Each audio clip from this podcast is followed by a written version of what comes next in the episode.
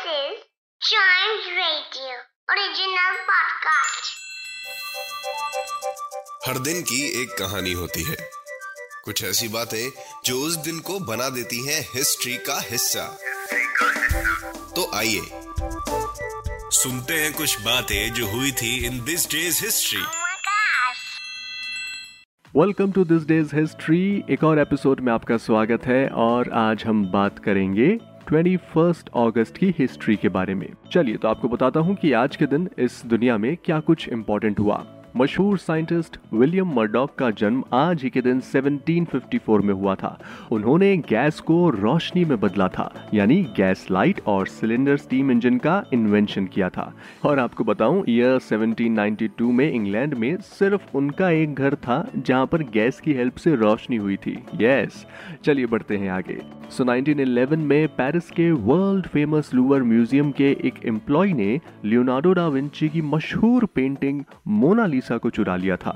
इस पेंटिंग के लिए ये कहा जाता है कि ये आज भी वैसी ही है जैसा 500 से ज़्यादा साल पहले थी जब इसे बनाया गया था। बाद में ये पेंटिंग इटली में मिली और पूरे दो साल बाद वापस इसी म्यूज़ियम में लाई गई। चलिए बढ़ते हैं आगे।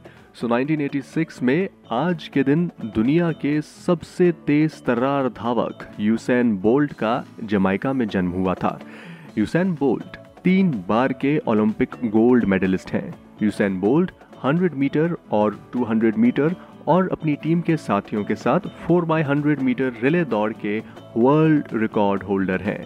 चलिए और आखिरी में मैं आपको बताता हूँ 2016 में आज ही के दिन ब्राज़ील के रियो समर ओलंपिक्स की क्लोजिंग सेरेमनी हुई थी।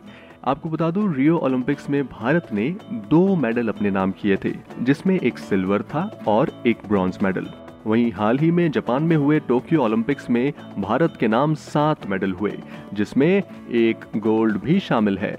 और आज दिस डेज़ हिस्ट्री पॉडकास्ट में इतना ही। आई होप आपको ये सारी इन्फॉर्मेशन इंटरेस्टिंग लगी होगी। तो ऐसी ही इतिहास की बातें रोज सुनने के लिए आप चाइम्स रेडियो का ये वाला पॉडकास्ट दिस डेज़ हिस्ट्री को तुरंत लाइक शेयर और सब्सक्राइब कर लें ताकि आपसे इसका कोई भी एपिसोड मिस ना हो जाए। Till then see you and always keep chiming